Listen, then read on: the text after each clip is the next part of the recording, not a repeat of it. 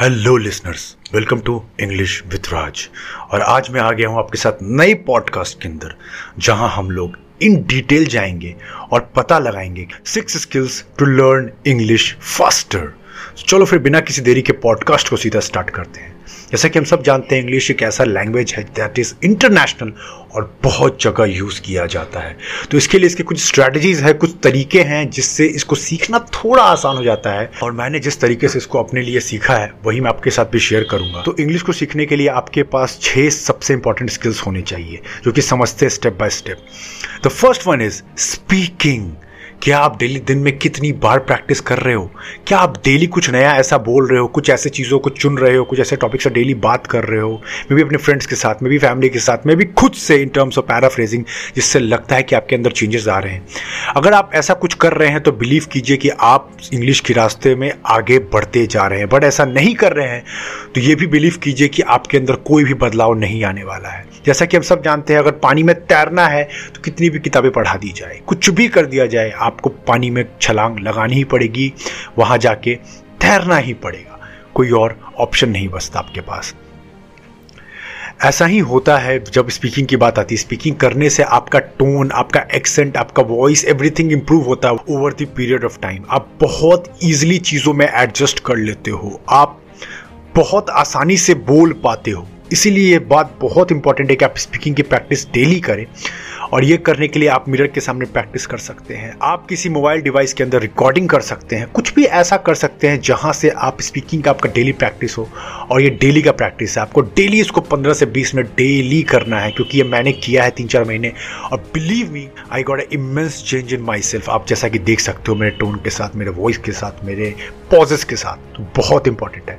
Now the second most important skills to learn English faster is the listening India में listening को तो बहुत हल्के में लिया जाता है। कोई अगर चुप है, कोई अगर सुन रहा है तो उसको बेवकूफ़ कह दिया जाता है या फिर इसको तो कुछ बोलना ही नहीं आता है।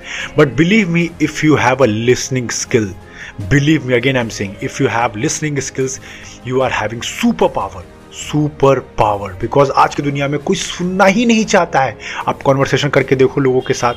मैक्सिमम पीपल सिर्फ़ इसीलिए सुनते हैं बिकॉज़ उनको रिवर्ट करना है। उनको बातों को अपने आप के सामने फिर से रखना है। ये नहीं कि सुनने के लिए बस सुनना है। So the most important game is to listen only to listen अब इससे होगा क्या? इससे ये होगा कि आप सामने वाले के प्रॉब्लम्स को, सामने वाले की चीज़ों को, सामने वाले के सिचुएशंस को बहुत आसानी समझ पाओगे और सॉल्यूशन निकालना बहुत आसान होगा। लेकिन याद रखना, ये बहुत टफ गेम है। मैं भी इसको भी प्रैक्टिस कर रहा हूँ इंप्रूवमेंट बहुत हुआ है। But I will tell you कि जब लिसन करते हो तो बिना किसी जजमेंट के, बिना किसी तैयार आंसर के, चुपचाप बस उनको सुनो। मे बी वो गलत है मे बी वो सही है मे बी वो ऐसी चीज़ें बोल रहे हो जिससे आप बिल्कुल एग्री नहीं करते। बट स्टिल सुनने के लिए सिर्फ़ सुनो। आप एक अलग बॉन्ड पाओगे, आप एक अलग अपने अंदर इंप्रूवमेंट पाओगे, जो कि इंग्लिश स्पीकिंग में आपको बहुत ज़्यादा काम आने वाला है। क्योंकि जब आप अच्छे सुनोगे, तभी आप अच्छे से रिप्लाई करोगे अच्छा आंसर होगा आपका, आपके आंसर में डीप थॉट्स होंगे और आप अच्छा करोगे। The third one is the input resource that is called reading हम सब जानते हैं, हम उसी का नतीजा है कि हम दिन भर क्या इंफॉर्मेशन लेते हैं? अगर आप दिन भर गंदगी वाली चीज़ों देखोगे दिन भर न्यूज़ में लड़ाई, झगड़े रेप क्राइम्स देखोगे, आपका दिमाग भी वैसा ही सोचेगा। ये बात आपको पता है कहीं ना कहीं। आप देखते भी होगे कि बिजनेसमैन का बेटा बिज़नेस में बहुत ज़्यादा तेज बन जाता है कहीं ना कहीं। या फिर गरीब इंसान का लड़का गरीब ही ज़्यादा सोच पाता है अगर उसके पास अच्छी इन्फॉर्मेशन सोर्सेज नहीं हो। क्योंकि उसका इनपुट वही है। लेकिन आपने रीडिंग के थ्रू अपना इन्फॉर्मेशन सोर्स बदल दिया।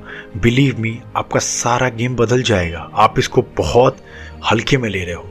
रीडिंग को मैं रीडिंग नहीं कहता हूँ। ये कहना रीडिंग की अपमान है रीडिंग की बेजती करना है।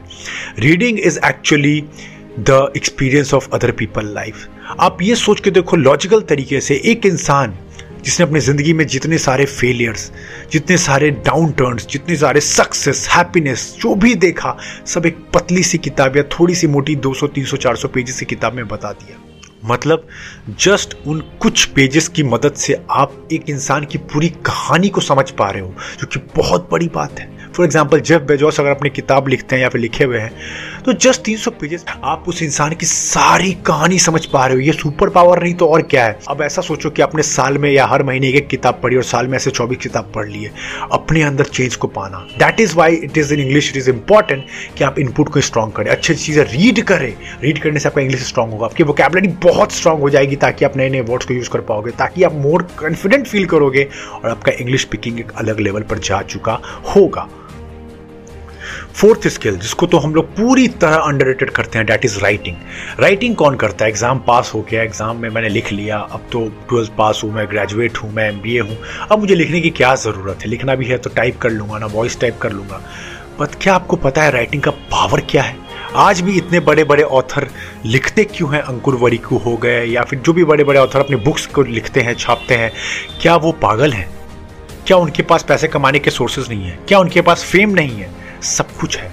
लेकिन राइटिंग से आपके थॉट्स क्लियर होते हैं। एक आपको टास्क देता हूँ। जब भी आप किसी प्रॉब्लम में फंसो, जब भी आपको लगे आप बहुत डिफ़िकल्ट सिचुएशन में, आपको समझ नहीं आ रहा कि आप कहाँ जाओ, लिखना शुरू करो। डायरी खोलो, एक इंस्ट्रूमेंटल म्यूज़िक ईयरफोन लगाओ या शांति से कहीं बैठो। लिखो, कुछ भी।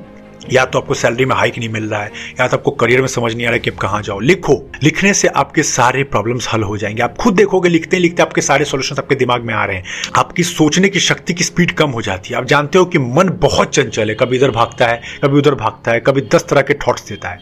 लेकिन जब आप चुपचाप बैठ के लिखते हो तो आपको कहीं ना कहीं अपनी स्पीड सोचने की कम करनी ही पड़ती है। आप खुद देखो, आपके दिमाग में पचास थॉट्स आते हैं ऐसे बैठे बैठे बट जब लिखने बैठोगे तो थॉट्स की स्पीड काफ़ी कम हो जाएगी, क्योंकि आपको सब कुछ लिखना है। तो लिखने से प्रॉब्लम बहुत सॉल्व होती है। ऐसा होता क्यों आपको पता है? क्योंकि राइटिंग करने से, लिखने से, और अगर इंग्लिश की बात करें तो आप इंग्लिश को जब लिखोगे डेली बेसिस पे तो आप और सोचोगे इंग्लिश के लिए अच्छा लेट्स से आप कुछ वर्ड लिखते हो कि in evening I have to bought vegetable I just need to bring vegetable and I have to eat lauki with dal so इन चीज़ों को अगर आप लिखोगे तो आप सोचने की स्पीड कम होगा, लेकिन आप एक्यूरेट लिख पाओगे, आप एक्यूरेट सोच पाओगे, इससे आपकी इंग्लिश थोड़ी और बेटर होगी।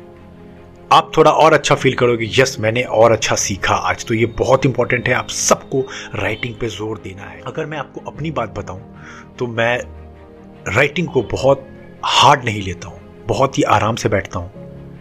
बहुत ही आराम से हर दिन, बस दस से पंद्रह मिनट में राइट करता हूँ। जर्नल एंट्री कह लो, मेरी हर दिन की अचीवमेंट फेलियर सक्सेस जो भी है, मैं बस उसको लिख लेता हूँ कि आज मैंने क्या अच्छा किया, क्या बुरा हुआ, क्या मैंने सीखा। बस यही काम आपको भी करना है। आप लिखते लिखते लिखते ऑटोमेटिक आपकी इंग्लिश में, लेकिन एक चीज़ का आपको ध्यान रखना है, जब लिखोगे तो बस इंग्लिश में लिखना। बिकॉज़ इंग्लिश से आपकी फिर स्पीकिंग अच्छी होगी, आपका सोचने का स्पीड बढ़ेगा। तो डू डैट फिफ्थ स्किल जो कि और भी बहुत इंपॉर्टेंट है that is grammar wise grammar को भी अंडरस्टिमेट नहीं किया जा सकता। हाँ मैं जानता हूँ कि कम्युनिकेशन में when you are attending any kind of official event then आपका ग्रामर भी चेक होता है। आप अगर ग्रामेटिकली मिस्टेक करते रहोगे तो आपकी इंप्रेशन डाउन होता है। तो ग्रामर को शुरुआत कर सकते हो। ग्रामर पढ़ने के लिए आप एक बुक की हेल्प ले सकते हैं। बहुत ही अच्छी बुक है ग्रामर की। That is written by Wren Martin बहुत ही प्यारी बुक है। आप चाहो तो पढ़ सकते हैं। आपकी बेसिक ग्रामर इंप्रूव हो जाएगी। क्योंकि आपको ऐसा नहीं कि बहुत एक्सपर्ट बनना है बट स्पोकन इंग्लिश के लिए आपको बेसिक ग्रामर्स तो आने चाहिए। टेंसेस क्या है? मॉडल्स क्या है? फ्रेजेस क्या है?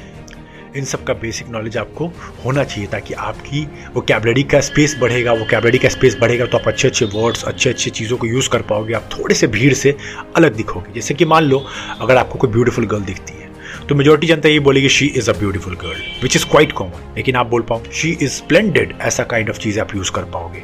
तो ये आपका ग्रामर तो ये आपका ग्रामर थोड़ा ज़्यादा इंप्रूव कर पाएगा। And six one is that increase your vocabulary words collection इसके लिए आपको डेली कुछ ना कुछ पढ़ना पड़ेगा। आप न्यूज़पेपर पढ़ सकते हो, आप आर्टिकल्स पढ़ सकते हो, आप न्यूज़ लेटर पढ़ सकते हो, कुछ ऐसा चीज़ें पढ़ो और अलग अलग टॉपिक्स पढ़ो, जैसे कि वर्ल्ड में क्या हो रहा है एन में क्या हो रहा है पब्लिक स्पीकिंग में क्या हो रहा है क्राइम में क्या हो रहा है, हर जगह से आप नए नए वर्ड्स को वोकेबलरी को जोड़ो और जो भी वोकेबलरी होते हैं उसको डेली दस से बीस को अपनी जगह लिख लो कहीं पर और आपको रश नहीं करना है कि एक दिन जोश में आए और पूरा वो वोकेबलरी पढ़ गए। बहुत रश में हो गए। ऐसा नहीं करना। आपको हर दिन वो वोकेबलरी पाँच से दस पढ़ने हैं। बट इंपॉर्टेंट इज़ इम्प्लीमेंटेशन उन पाँच वर्ड्स को जो आपने सीखा, उनको अप्लाई करो।